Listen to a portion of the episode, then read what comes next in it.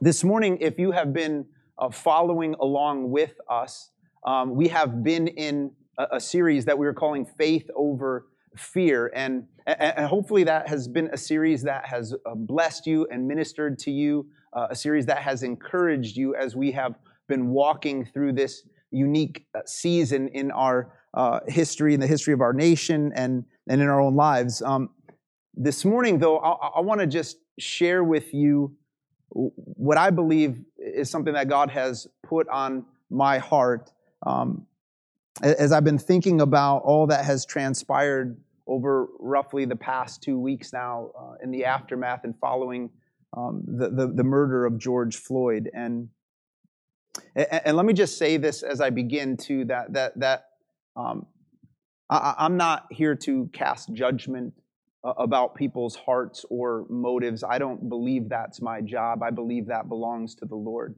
Um, what I what I can say is that I that I know that there are a whole lot of people hurting right now. Um, what I can say is that that this incident has has stirred up all different kinds of uh, um, emotions and feelings and, and, and responses, memories of, of past traumas, of past experiences, of, of wounds and, and of hurts. And so, so, so there is, uh, uh, in, in, particular, I, I, mean, all of that for our African American brothers and sisters in that community at large who have lived these experiences of, of racism and historical oppression and the injustices connected to that. And, and so I just want to acknowledge and say that, that there is very real uh, felt pain uh, being experienced in, in all of this. And, and it's important that we acknowledge that. I, I think sometimes that, that that's easy for us just to say, yeah, well, what about, and, and fill in the blank. But, but it's good for us just to acknowledge that there are people uh, right now who are hurting. There are people who are experiencing pain and wounding. And, and maybe for, for some of you watching this morning, uh, maybe as you've thought, maybe all of this just affects you personally. Uh, uh, maybe uh, it's personal for you because you've lived it. Maybe it's personal because you have actually, you've felt that sting of racism and oppression and, and different uh, uh, injustices that are connected to that. And so it feels personal to you. Maybe for others of you, it, it, feels more personal to you be, because though you don't have any, any firsthand experiences, you just are, have some loved ones. You have people you're really close to, and, and you're feeling that for them. For others of you, it might not necessarily feel personal, but you just feel deep empathy for people who hurt. And, maybe still for others of you, you don't really know what you feel or, or how to feel in all of it. I, I can tell you that that for me, as all this was happening and transpiring, it, it felt more personal to me. Um, it felt like it, it, it all hit a little bit closer to home, not because of my own personal lived experiences, but but, but simply because, as many of you know, I come from a, a racially mixed family. I have African American siblings. I have African American nephews who I love, and, and I know some of the stories that they have shared of times when this has happened to them uh, when they have felt that, when they have been wounded or hurt or attacked simply because of the color of their skin. And that breaks my heart. And it breaks my heart for them. And it breaks my heart as I think about them. And, and so I was thinking about all this, and I thought, man, God, I want to I want to talk about this. I want to share about this. I want to touch on this issue of, of race and racism. And, and I was convicted of this thought. Uh, and, and the conviction was this that, that this isn't something or a subject or an issue for me to speak about or to talk about because it feels somehow in some way personal to me, but rather because it's personal to God. Uh, when, when it comes to the things that really matter, Okay? I want you to hear me this. What's of primary importance is not my or your subjective uh, experience or feelings or thoughts about a matter. What is of primary importance is what does God think and feel about it? What's of primary importance is what does God say? It's not what do I think, it's not what do they think, it's not what do they say, it's not what does this book that I read have to say about this issue, it's not what did I learn from that Facebook meme, right? Like whatever it is, it's that, that God, what do you say and will I trust what you have to say about it? Is the word of God sufficient for me and for us and for all things that pertain to faith and practice, as his word says? I believe that for us as Christians, the answer to that has to be yes. And, and that for us to have a right understanding, for us to have right perspective, then we need to begin with God and His Word. And so that's where I want to start this morning. I just want to pray for us as we get into this. And, and I really want the Lord just to speak and to minister because here's one of the things that I know for certain, having preached for a number of years now, is that, that anytime you speak about an issue that's sort of a hot issue or there's a lot of emotion connected to that, um, we invariably hear and don't hear what we, what we want to hear and not hear. Are you with me? So, so I want to pray. I want to ask that God speaks and that all of us hear what God wants to say. Because if we can grab hold of what God wants to say, then we can move in what God has for us. Amen.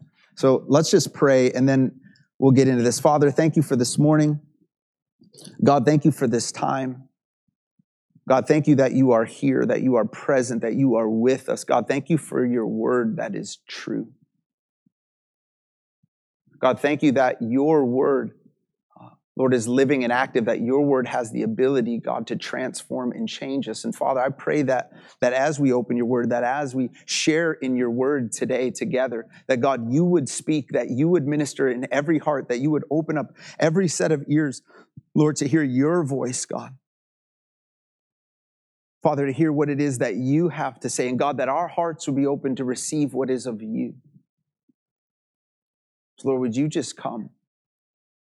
God, would you just minister by your Spirit? Every person watching, every person who will, God. Or would you speak? God, give us ears to hear you today. In Jesus' name, amen. When we open up the Bible, from the very beginning of its pages in Genesis, Genesis chapter 1, verse uh, 1, we learn that in the beginning, before there was anything else, there was God. That the first four words of the Bible are in the beginning, God. Okay, God is eternal, which is to say that God has no beginning and he has no end. God is simply always.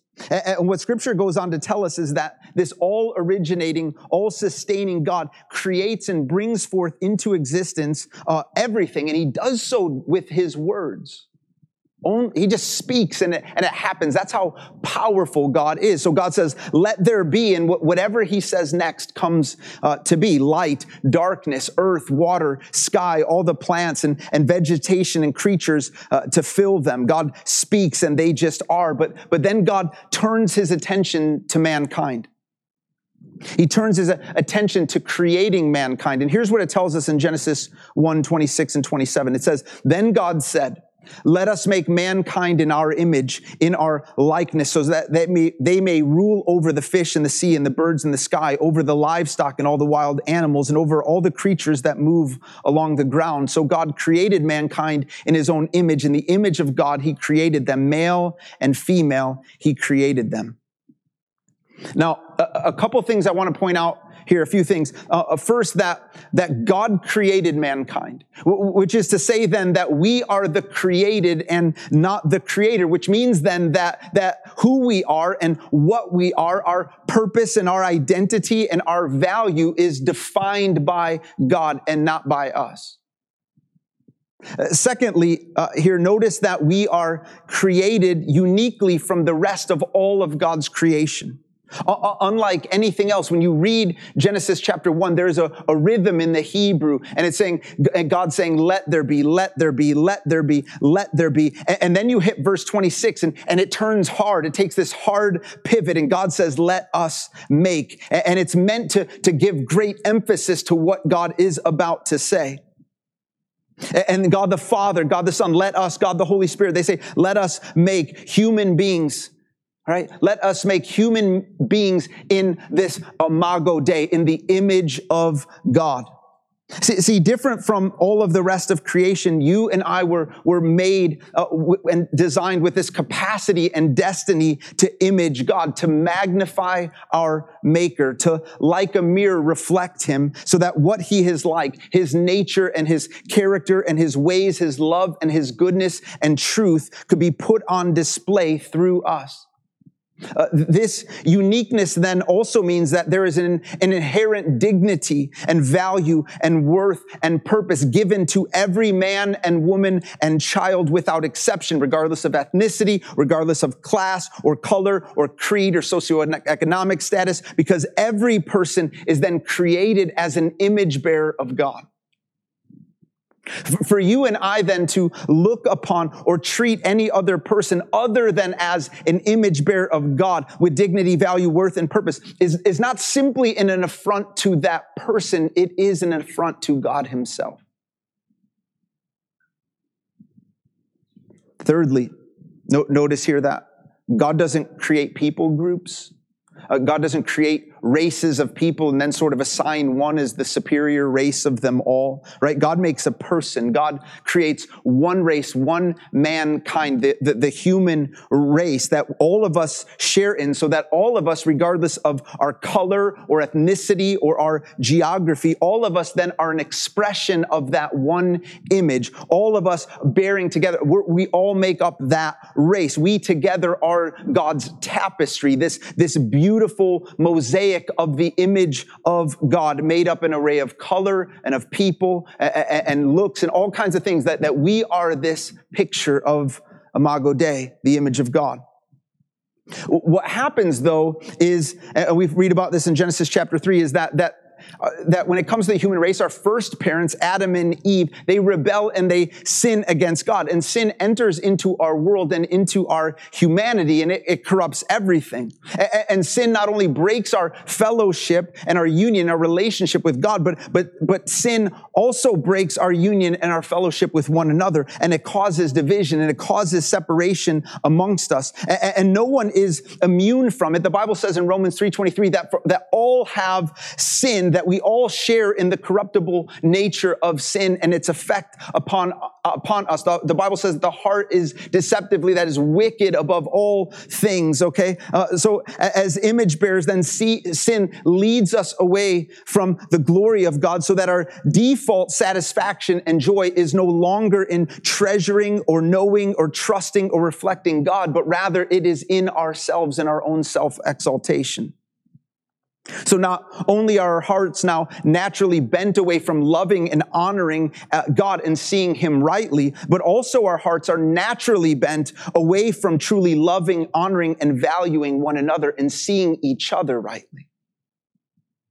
And, and the consequence of this very thing and this is every kind of evil against one another. It's all kinds of sin, right? Which is why the first act that we see in scripture following the fall, the very next chapter in Genesis chapter four, is one brother killing his own brother. And this has been the common story of mankind ever since. Because our hearts are wrongly bent by sin away from God and away from one another. When it then comes to the things that divide us, when it comes to the things that turn us against one another, when it comes to things like hatred, when it comes to things like racism and all other isms for that matter, the, the problem is not primarily an upbringing problem. It is not primarily a behavioral problem. It's not primarily a societal or systemic problem or political problem. It is firstly a sin problem. It's a heart problem. It is our sinful condition that causes us to see and treat certain people as other. It is because of sin that we fail to see and to honor the beautiful diversity of the Imago Dei, the image of God in all of mankind. And that killing of George Floyd a couple of weeks ago was just really one more example in a historical and biblical sea of examples that tells the story of our broken and sinful condition and what man is capable of the evil. And at the heart of the gospel, the good news of Jesus Christ is that God comes to reconcile and restore mankind not only to himself, but also to one another. That, that, that's the heart of God. Uh, uh, we get this great picture at the end of the Bible in, in Revelation chapter 7, where we're given this glimpse into heaven. And, and what it tells us is that, that there we see people from every tribe, it says, from every tongue, with every language, right? From every nation and place. All, everybody's there, all the people together as one, one family, glorifying and praising God together. That's the work of the gospel. Issues like racism aren't primarily a social issue. They are primarily a gospel issue. Eh, it's a gospel issue because sin is the problem and, and Jesus is our solution. It's a gospel issue because mankind can't fix his own heart. We, we can't make us ourselves better with better teaching or, or training or laws or policies or systems. Those things might help some, but they can't fix us.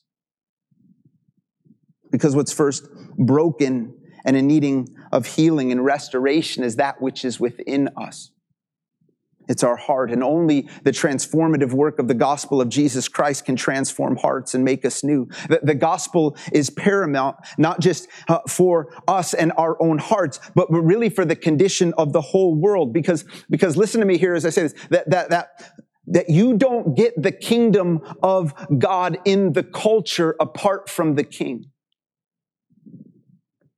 You don't get the kingdom of God apart from the king ruling and reigning within his creation, his created being, his, within mankind. Right? You don't get the kingdom without the king. It doesn't work that way. You get the king and the king ushers in his kingdom. And he brings forth that work in us and then through us. Listen to how the apostle Paul speaks about this reconciling work of the cross of Christ in Ephesians chapter 2. It, says this in verses 14 through 16. It says, For he himself is our peace, who has made the two groups one and has destroyed the barrier, the dividing wall of hostility by setting aside in his flesh the law with its commands and regulations. His purpose was to create in himself one new humanity out of the two, thus making peace, and in one body to reconcile both of them to God through the cross, by which which he put to death their hostility. Do you see the movement here? It starts with division, hostility, separation between us as people separated by racial and ethnic, even legal and political lines. But through Jesus, it says the barriers and walls uh, that have divided us have been destroyed through the reconciling work of Christ's blood, shed on the cross. God makes us one in him. It says that his purpose was to create in himself one new humanity, one new mankind. That word uh, new in the Greek is this word it means of a new kind, unprecedented or unheard of. It's not so much like the newest version of a car, it's like the first car. Uh, th- this is God in Christ Jesus creating a new mankind, a new people, uh, the people of God. Now, l- let me just say really quick something that this means and doesn't mean. Okay, Th- this doesn't mean that as people of God, we, we magically become colorblind and we don't see diversity or all those things. Okay, what it means is that we as the church, we as the people of God have been empowered to celebrate our diversity because uh, we are able to see one another rightly through the lens of Christ as each as image bearers of God, as family, as one people bought by the blood of Jesus. When we do not do this, when we, when we see one another as other, when we treat one another as other, then we are out of step with and out of line with the truth of the gospel and the blood that Jesus shed to reconcile us to him and each other. This very thing happens in the book of Galatians. The apostle Paul speaks about it in, in chapter 2, uh, verses 11 through 14. He talks about Peter. He says, when Cephas or Peter came to Antioch, I opposed him to his face. For what he did was very wrong. When he first arrived, he ate with Gentile believers who were not circumcised. But when some friends of James came, Peter would not eat with the Gentiles anymore, fearing the criticism of the Jews who insisted on the necessity of circumcision. And the rest of the Jews acted hypocritically along with him, even even Barnabas was led astray by their hypocrisy. So Peter and these others are separating themselves out. They're treating a particular group of people as other. And look what Paul says in verse 14. He says, But when I saw that their conduct was not in step with the truth of the gospel, I confronted them. Reconciliation, harmony, oneness is at the heart of the gospel. Jesus died for it. And according to uh, uh, 2 uh, Corinthians 5.18, God not only reconciles us to himself through Christ, but he also gives to us, the church, his ministry of reconciliation to be carried on. That, that God is making his appeal through us, that we are his ambassadors, and God has given us that ministry, that work to do. So it's on us. We, church, are meant to be the prophetic voice, calling out to the culture, calling out to our world. We are meant to be a gospel proclaiming, reconciliation ministering people who in all things uh, look to and point others towards Christ because he is the answer for sin and brokenness and all things that divide us, including racism. He, God, Christ is the answer. And it is in him and through him that true transformation happens in us and through us. And where true peace is ultimately found for us and amongst us. Like we read in Ephesians 2, He Himself is our peace. Jesus doesn't just give us a peace, He is our peace. And the kind of peace that, that Christ brings to us is, is, and offers us in himself. It's not the kind of peace where, where we simply sort of like lay down our differences or, or, or we put down the, the, the things that divide us and stop fighting with one another. It is the kind of peace that makes us one another. This is the kind of peace that brings forth the Imago Dei and an ability uh, by God's Spirit to see that and to walk in that, the image of God in every person. Our world, our nation, our cities, our neighborhoods, they're hurting, they're broken. They're, they're divided in so many ways because of sin and the effects of sin. And God's answer, what God says is the hope in that is Christ in you. That's what Colossians 1 tells us. The, the, the, hope for, for the nations, the hope for, for change, the hope for transformation is Christ in you, church. The hope of glory. And that's the invitation of God to us as people. To, to allow that gospel to be so rooted in us, to receive that gospel and to proclaim that gospel, for that gospel to transform us and for that gospel through us to transform our world.